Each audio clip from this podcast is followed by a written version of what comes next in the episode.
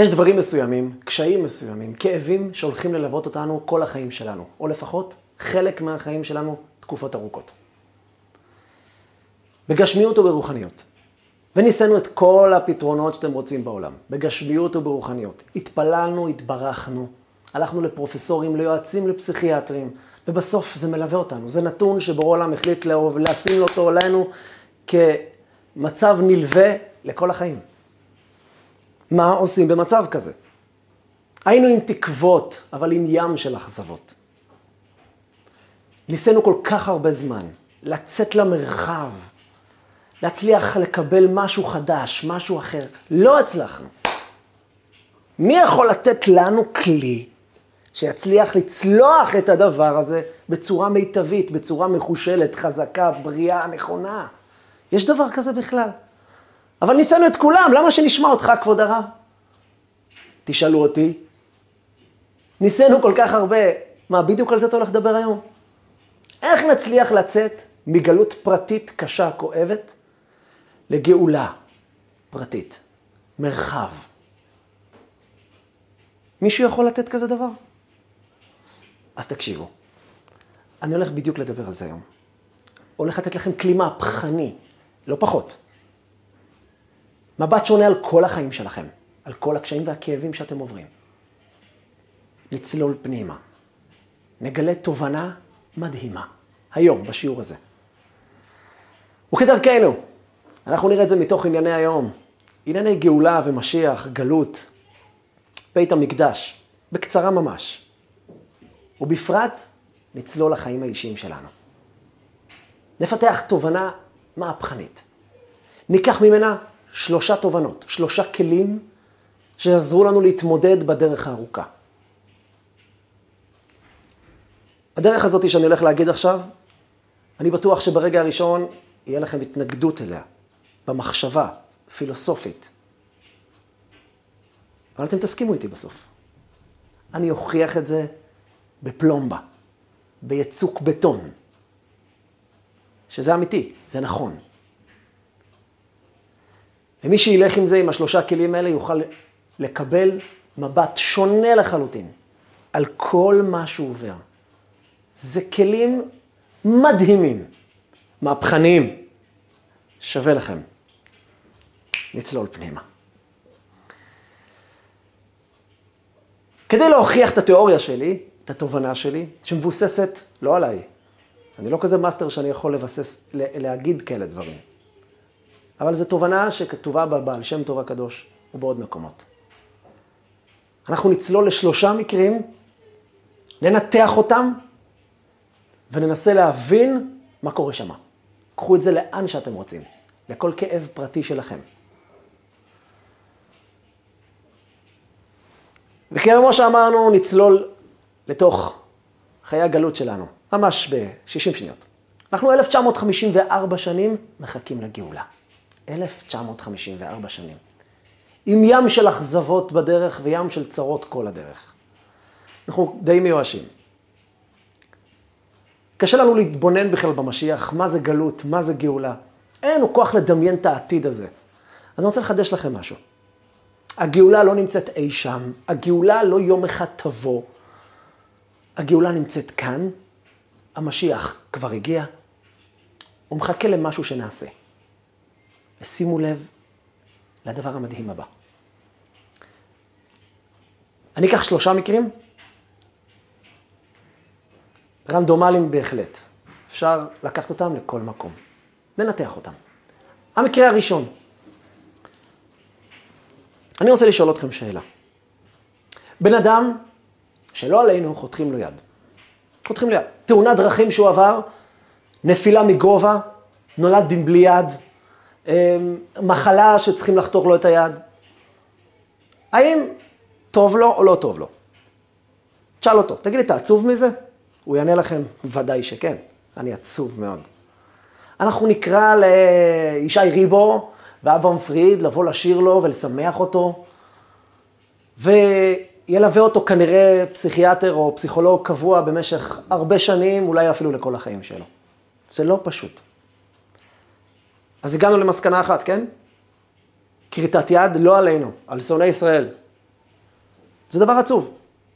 מסקנה אחת. עוד דוגמה. קח בן אדם שיושב בכלא, תגיד לי, טוב לך פה? Hmm, בטח, מדהים. לא, לא, ממש לא טוב לי פה. אוקיי, היית רוצה לצאת החוצה? ברור שאני רוצה לצאת החוצה, אני תקוע פה בחדר שלי.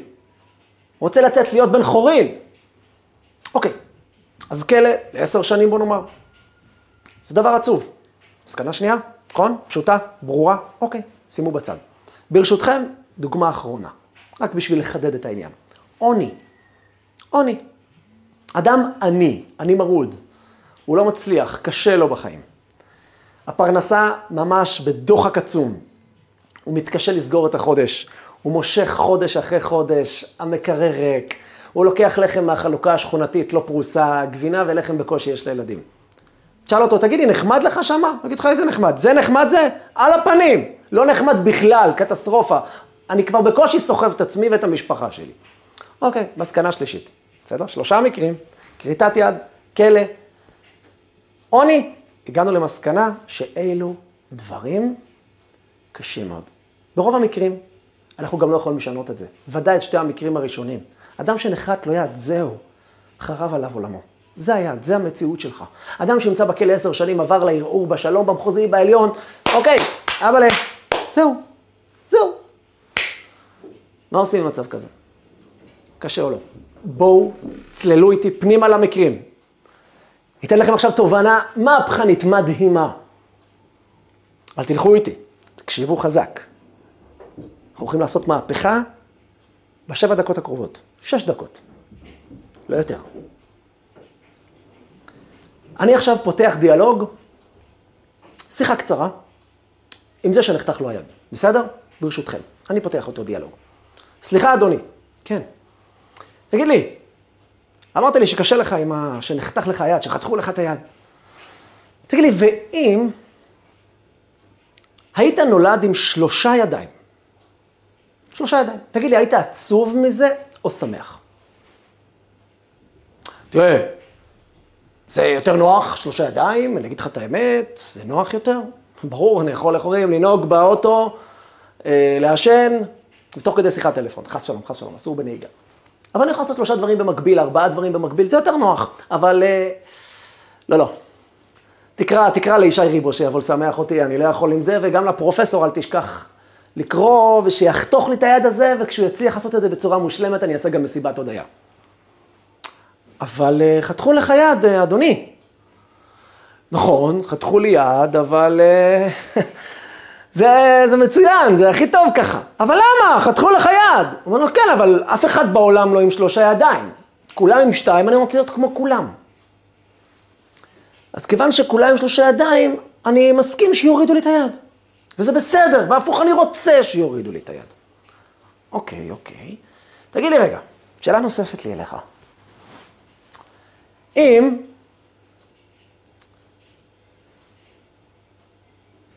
לכל העולם יש יד אחת, ולך שתיים.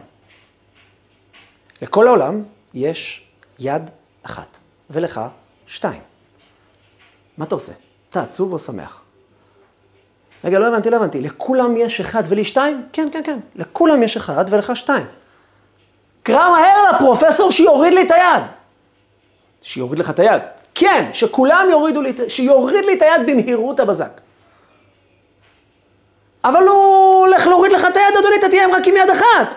נכון, אבל לכולם יש יד אחת, אדוני. לכולם יש יד אחת. אני רוצה להיות עם יד אחת.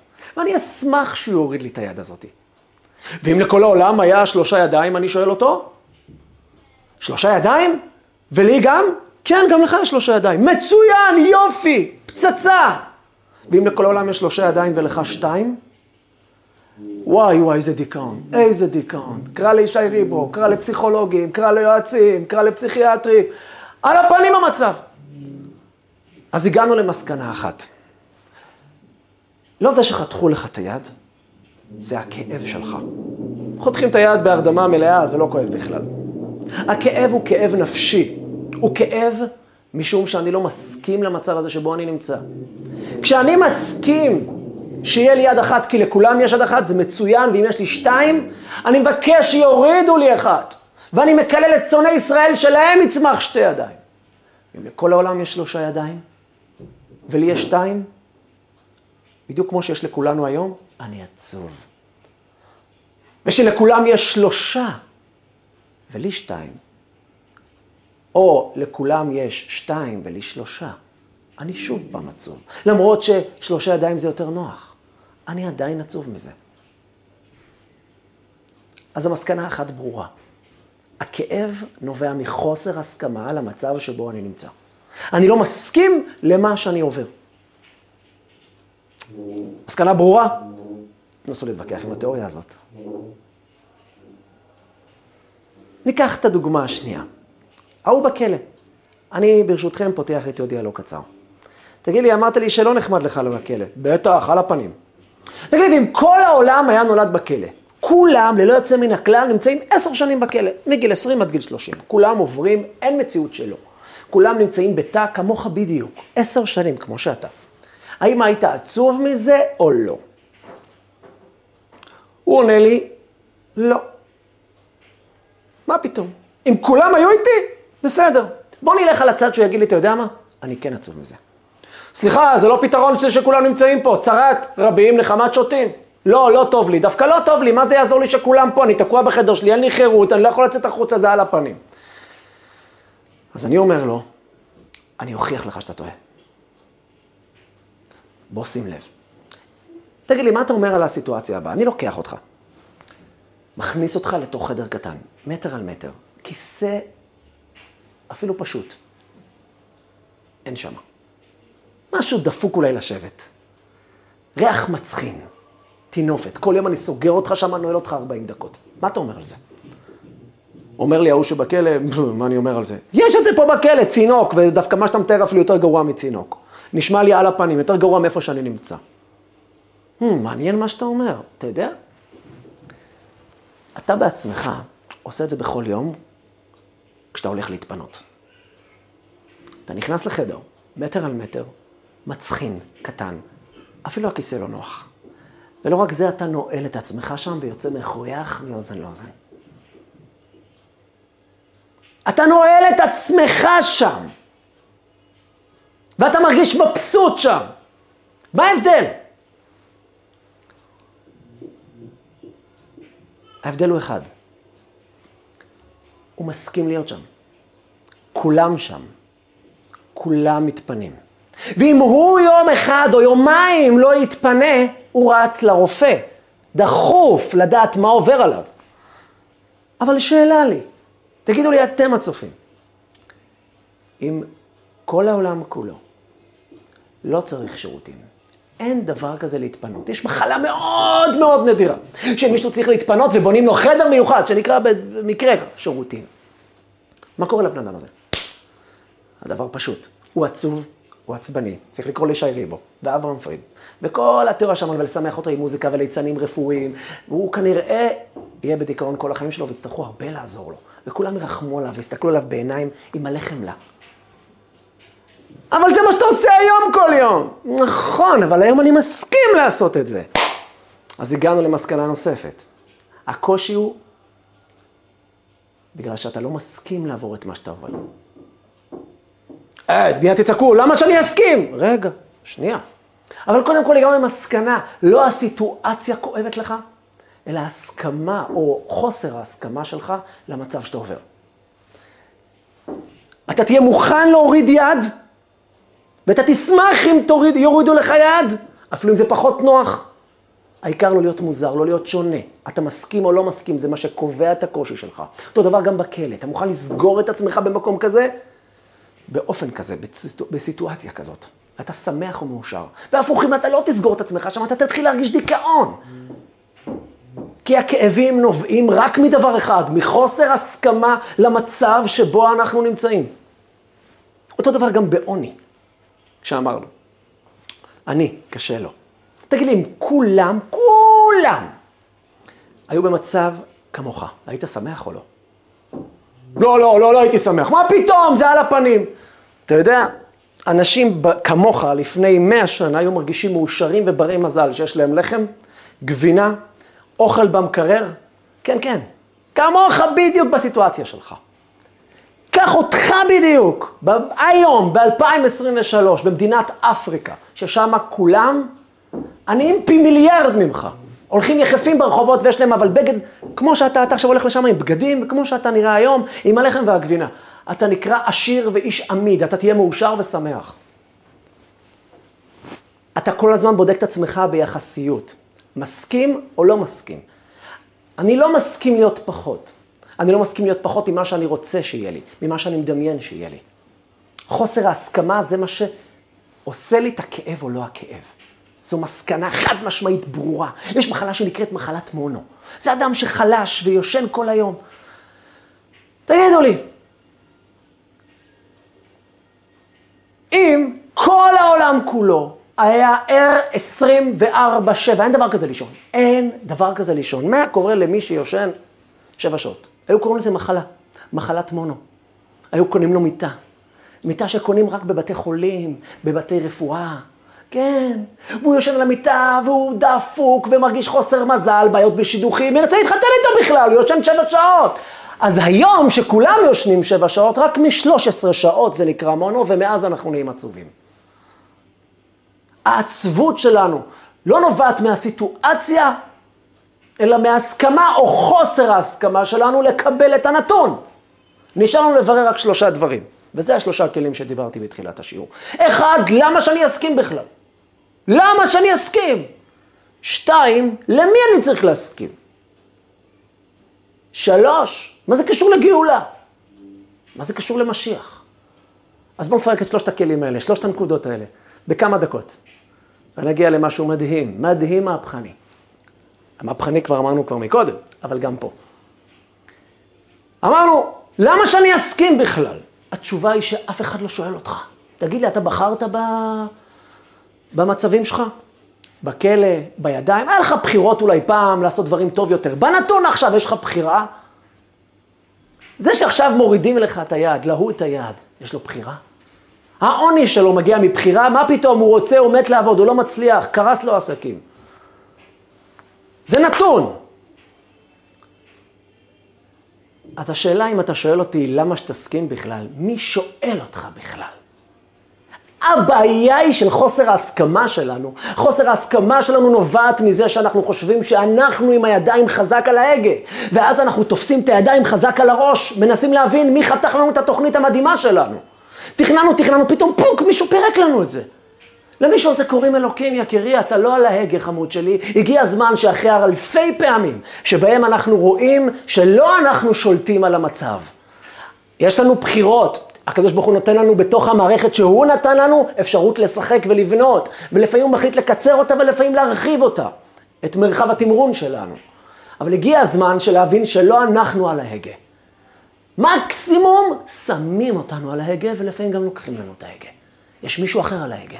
אז אם אתה שואל למה שאתה תסכים בכלל, את השאלה הזאת, היא נובעת רק מזה שאתה חושב שאתה שולט על המצב, אתה בוס, אתה בעל הבית, ואז אתה מתפוצץ, מי לוקח לך? אבל אם מראש אתה יודע שאתה לא בעל הבית, אתה לא בעל הבית, יש מישהו שהוא על ההגה, פחות יהיה לך קשה להסכים לו. למי צריך להסכים? לזה שעל ההגה.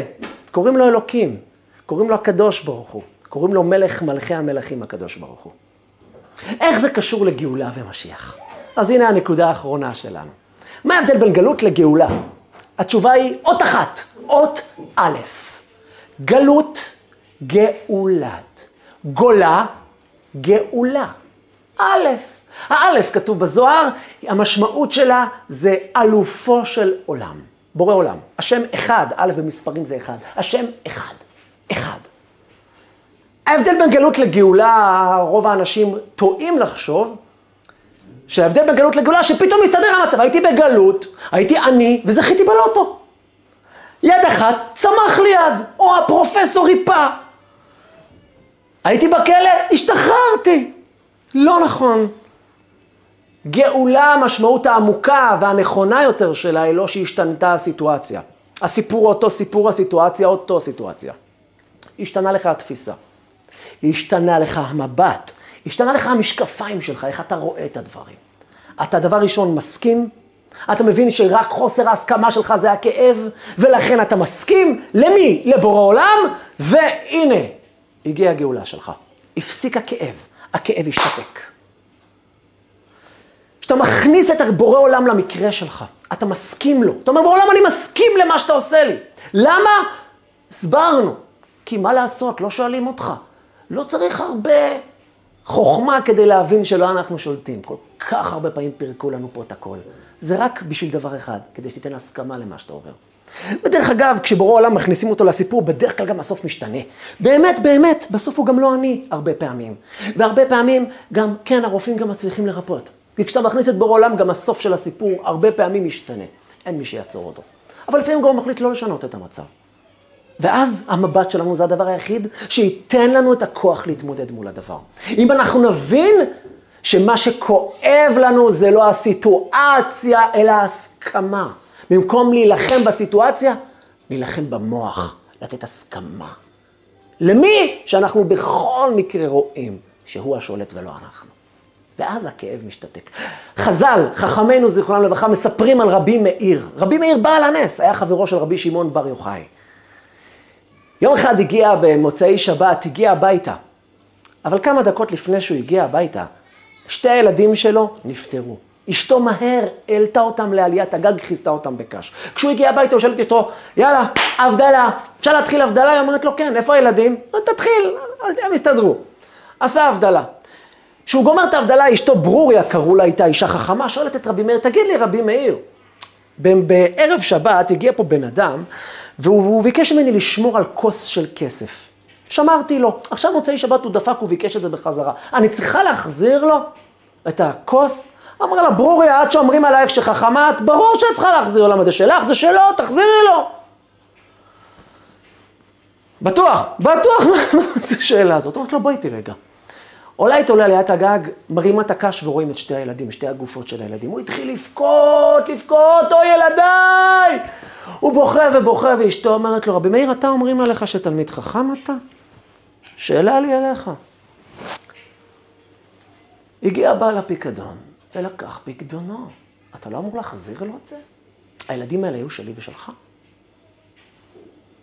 אנחנו לא יצרנו אותם. יש אנשים שאין להם ילדים. יש אנשים שיש להם ילדים אחרים. ילדים שלא מס... אה, פגועים.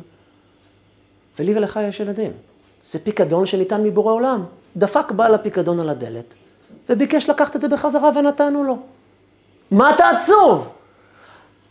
אמרה, אמר לה, ברוריה ניחמתיני, ברוריה ניחמתיני, ניחמת אותי. אני לא אומר שלא צריך לבכות, צריך לבכות. אבל היא השתיקה לו רק את הכאב המעבר, הכאב של התפיסה. שימו לב, הסיפור לא השתנה. הוא לא פתאום, וואו, שתי ילדים קמו מהקש, התנערו ואמרו, חבר'ה, הכל צחוקים. לא, הם נשארו, עשו להם לוויה והם קבורים. אבל הכאב של רבי מאיר השתתק באותו רגע, שהוא הכניס את האלף למקרה, אותו מקרה בדיוק. התפיסה השתנתה והגאולה הגיעה. קחו בן אדם שנבד לו אלף שקל, איך דבר איתו באותו יום, כן? אדם נורמטיבי, איך דבר איתו, עצבני, אל דברו איתו, נבד לו אלף שקל, עבד על זה קשה, מה, רבע משכורת, שליש משכורת, הלך. עכשיו תארו לכם, אני מגיע אליו, אני אומר לבן אדם, יש מצב שאתה מחזיק לי שנייה את האלף שקל, אני פשוט נכנס פה לבריכה, למקווה, לטבול רגע. אני לא רוצה שמה שיהיה לי במכנסיים את הכסף, יגנב, לא יגנב, תשמור לי את זה. הוא שומר לי רבע שעה, אני יוצא החוצה, לוקח לו את האלף שקל. האם הוא עצבני? אם הוא עצבני, שיעדכן כתובת לאברבנל, למוסד סגור הקרוב. למה אתה לא עצבני אבל לקחו לך אלף שקל? כן, אבל זה לא שלי. זאת אומרת, לא זה שלקחו לך אלף שקל מעצבן אותך, אלא אם אתה תופס שאלף שקל אלה שלך ואתה בוס, את העצבנים לקחו לך. אבל אם מראש אתה יודע, זה לא שלי, נתנו לי להחזיק. גמרתי להחזיק, קח. בבקשה. אתה מחייך, אותו סיטואציה בדיוק. התפיסה משתנית. זוהי גאולה. מי שחושב שגאולה זה איזה משהו רוחני כזה, מטאפורה, אורות מנצנצים, יכול להיות, זה יהיה בגאולה העתידה. אבל הגאולה האמיתית היא זאת, שבו באותו רגע אתה מכניס את הבורא למקרה שלך, לסיפור שלך. זוהי גאולה. אז אם נסכם את השיעור שלנו, יש לנו שלושה כלים כדי לצלוח כמעט כל משבר שהוא, כל כאב. אנחנו צריכים לקלוט שהכאב שלנו הוא כאב תפיסתי, הוא פחות של הסיטואציה, והוכחנו את זה. אני אשמח לשמוע בתגובות אם יש לכם דעה שונה על זה. אני מוכן לפתוח איתכם דיאלוג על זה.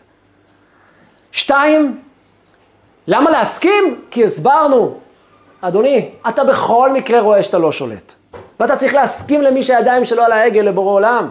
שלוש, זו הגאולה. א', להכניס את הבורא למקרה שלך. הגאולה שלך הגיעה. בהצלחה.